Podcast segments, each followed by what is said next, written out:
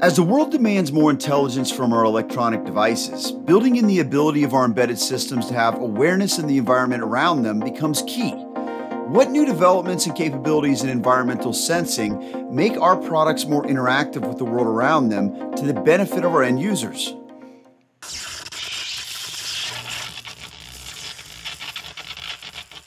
When we as embedded engineers design our systems, we've always had to take into account the environment that those systems were going to operate in. Uh, but today, things have changed so much, in that not only do we have to consider can our system survive in that environment, but now we need to design our system such that the system can understand that environment, make decisions in that environment without very much user interaction. This has caused a lot of need for innovation in the environmental sensor space to give us sensors that are more accurate, uh, that are smaller footprint, lower costs, uh, and, and that we've got systems that are able to collect data from a lot of different environmental sensors, fuse that data together, and make those key decisions. Today, I had the privilege of speaking with Dr. Richard Fix, portfolio and product manager at Bosch Sensortec, about some of the innovations in environmental sensors today. Dr. Fix, thanks so much for joining me. Really appreciate you being on the current. Great, glad to be here. Thank you. Absolutely, absolutely. So, as I've worked with a lot of uh, electrical engineers lately, I've seen more sensors probably than ever before. It's become one of the fastest areas of growth um, in the opportunities that we're working with. What do you think some of the innovations that have occurred in the sensor space um, that maybe have created this need for better environmental sensors are? Yeah, I mean, I mean for sure, uh, consumer electronics is one of the main drivers here. I mean, sensors like like like um, the motion or environmental sensors in our product portfolio are in are used in, in, in, nearly every phone, every wearable. I mean, you need to, to be able to track motion, to, to track your movements, yeah, to I mean, for you know, even simple things like a portrait landscape for a phone, you need an accelerometer, right? But um, many don't know that, I mean, nearly every better phone also has a pressure sensor inside um, to measure height changes, yeah? because this significantly improves how your calories are being calculated and tracked or how much steps you're you're taking, yeah, right? So, so, right. so, so people probably don't know about those sensors, but nearly everybody on the world is using it, right? Right, right. It's incredible what our systems have been able to do in the utilization of uh, of those small little changes in the environment around us to make you know big impact on the way our devices are reacting to uh, to what's going on uh, with us.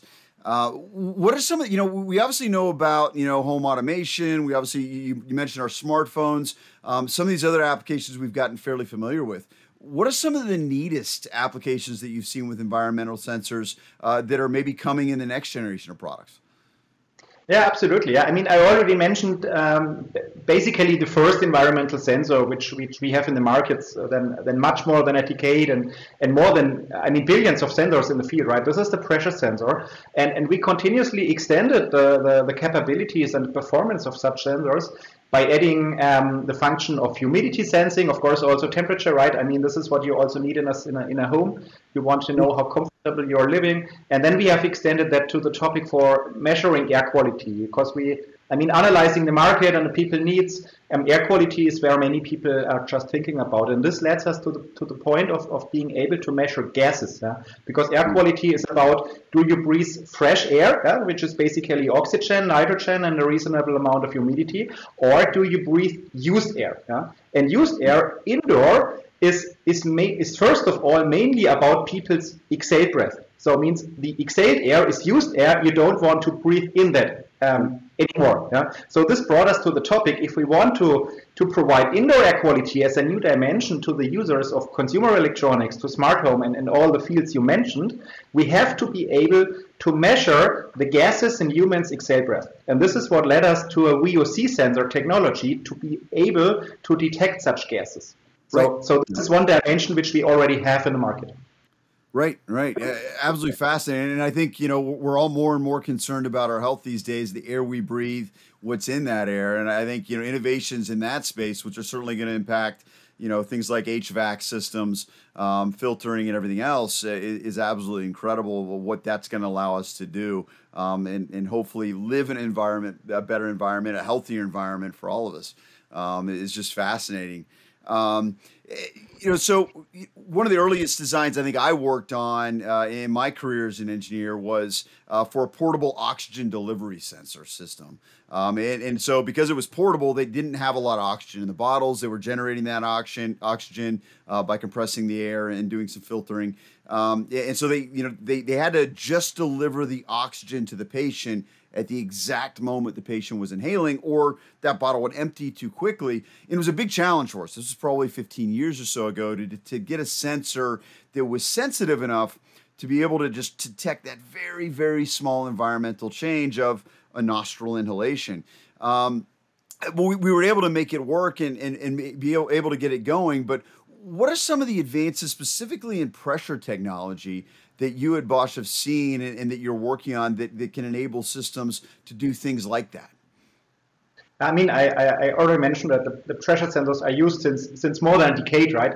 Um, but in fact, there has been a significant improvement uh, because we switched to a new pressure sensor technology called the capacitive technology. And just to give you a very few numbers, with switching to that technology, we could reduce the, the, the current consumption by 85%. We could reduce the noise by 80%, and we could even reduce the temperature dependency by 32%. So this means the accuracy of this pressure sensor significantly increased regarding all previous generations, not only from us, but also from others on the market. Yeah? Um, so that's a significant improvement, and this means um, for instance, when you when you walk up or downstairs, yeah, you know one the height of one stair is approximately 15 to 20 centimeters. Of course, there is also a DIN standard for that, yeah, so it's approximately 17 uh, centimeters, yeah. But transferring this to the pressure difference between one one stair height, which is like this, right?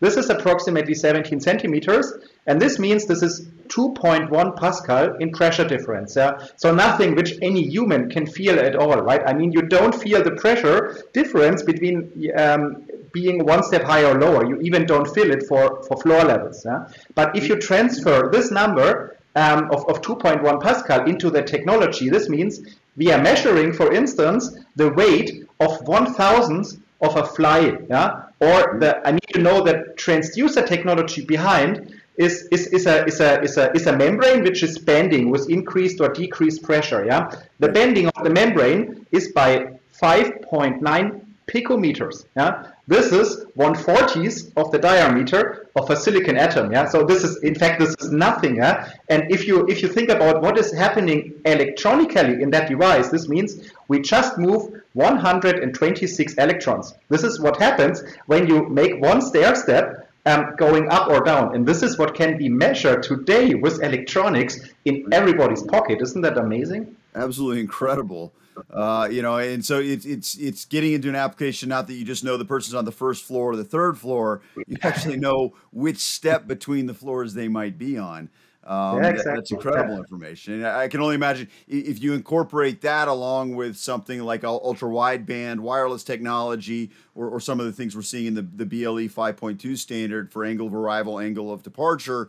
Um, you know, the, the amount of, of information you can get inside of a building to geolocate some object or person inside of a building um, with all of that different data. Again, fusing all this data together um, is just incredible. So, um, uh, just amazing stuff. And you guys have a new product in this arena, right? That's using the capacitive uh, uh, technology. Yes, exactly. So, so this is what we call the BMP 580 mm-hmm. um, um, platform. Uh, there are different variants. The uh, one of the most current variants is the BMP 581, which is bringing all the numbers to everybody's device, which I which I already mentioned. Yeah, this right, right. No, a, great device from from Bosch. Definitely a lot of interest in, in the market for that. Um, and, and, so, just definitely, definitely something I recommend. Uh, you know, taking a look at for any of our uh, viewers who are taking a look and have a need for pressure sensors. That family of product is is very innovative and, and a great change. Uh, I, I think a game changer for a lot of our embedded systems. Um, how do you see the continued evolution of, of really machine learning, um, even in small scale embedded applications, impacting the direction that sensor manufacturers are developing their next generation of products? Yeah, I mean that's that's actually also a very good uh, a very good question with respect to the field of environmental sensing because I mean initially I already mentioned about measuring indoor air quality, detecting how much used air is in a room. Um, there we introduced the, the gas sensor technology to measure VOCs, and this I mean we, we brought that to the market in 2017, and then in as of 2020 when COVID-19 arrived to the world, unfortunately, it became very important to measure how much exhaled breath do I have in a room, because of course um, the, the, the, viruses is, is part of exhaled breath if somebody would be infected. So if you know uh, the amount of exhaled breath in a room, you can you can ventilate accordingly, and with that you can basically reduce the risk of infection. So this is why the sensors became even more important in the in the last years. Um, but we are continuously extending this this platform by using the power of AI, means of machine learning especially, yeah, because um, the, the interesting thing about that sensor technology is a gas sensor can measure with different sensitivities and you can switch those different sensitivities with the operation mode. So this is what we call you do a, you do a gas scan. Yeah?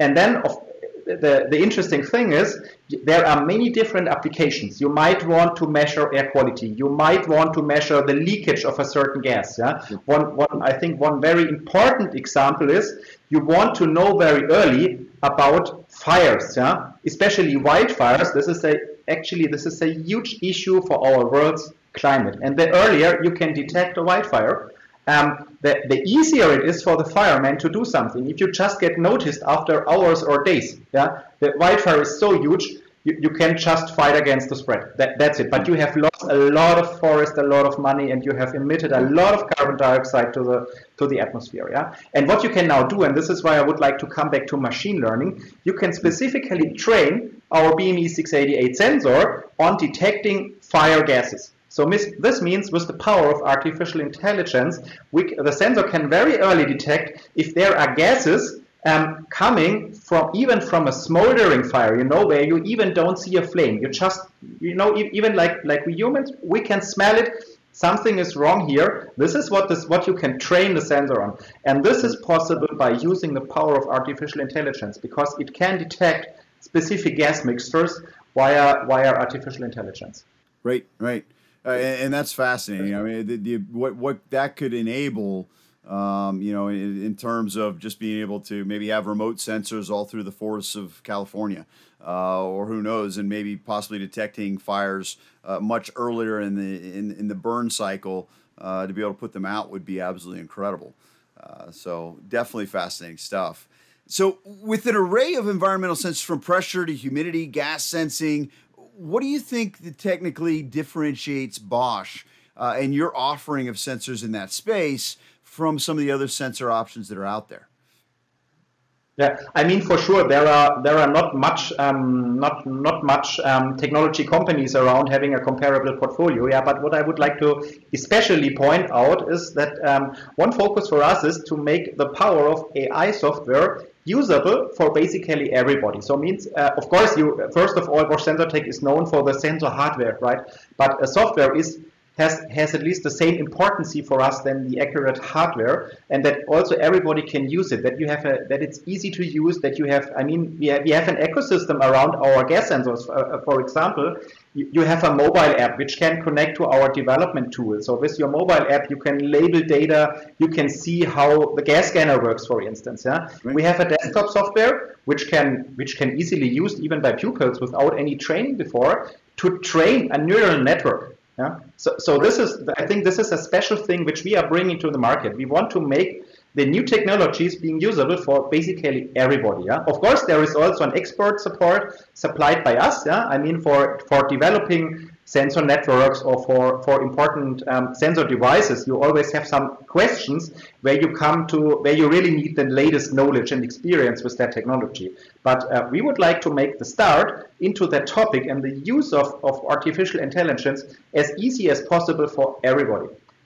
Right. And I love that you're considering the ecosystem uh, to design in with that. I, think too often, uh, you know, we see a lot of companies only focused on their hardware itself, but the fact that you're working on building an ecosystem and the software tools that are going to enable engineers to more quickly build up their own neural net um, and to build their own machine learning applications, that's phenomenal. um, and I think is an enormous benefit uh, because you know we've all got to get our designs to, to production as quickly as possible.